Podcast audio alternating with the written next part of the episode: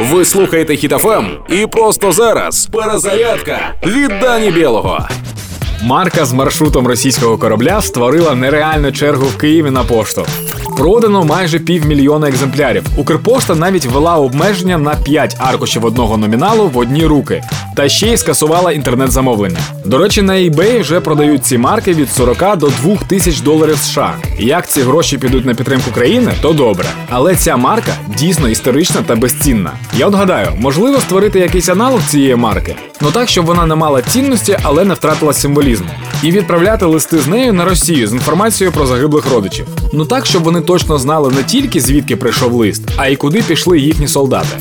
Серед наших воїнів також є втрати. Всі, хто загинув з нашої сторони, герої. Кожен, хто загинув з їхньої сторони, тупий, безславний шматок м'яса. І це не просто популістичні слова. Українці це люди, які не побоялися зазирнути в очі злу, які боронять свою землю.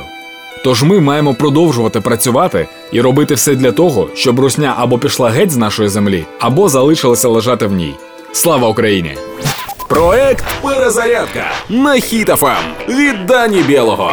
Слухайте на сайті HitFM.ua та у подкасті «Хеппі ранок» на Google Podcasts та Apple Podcasts.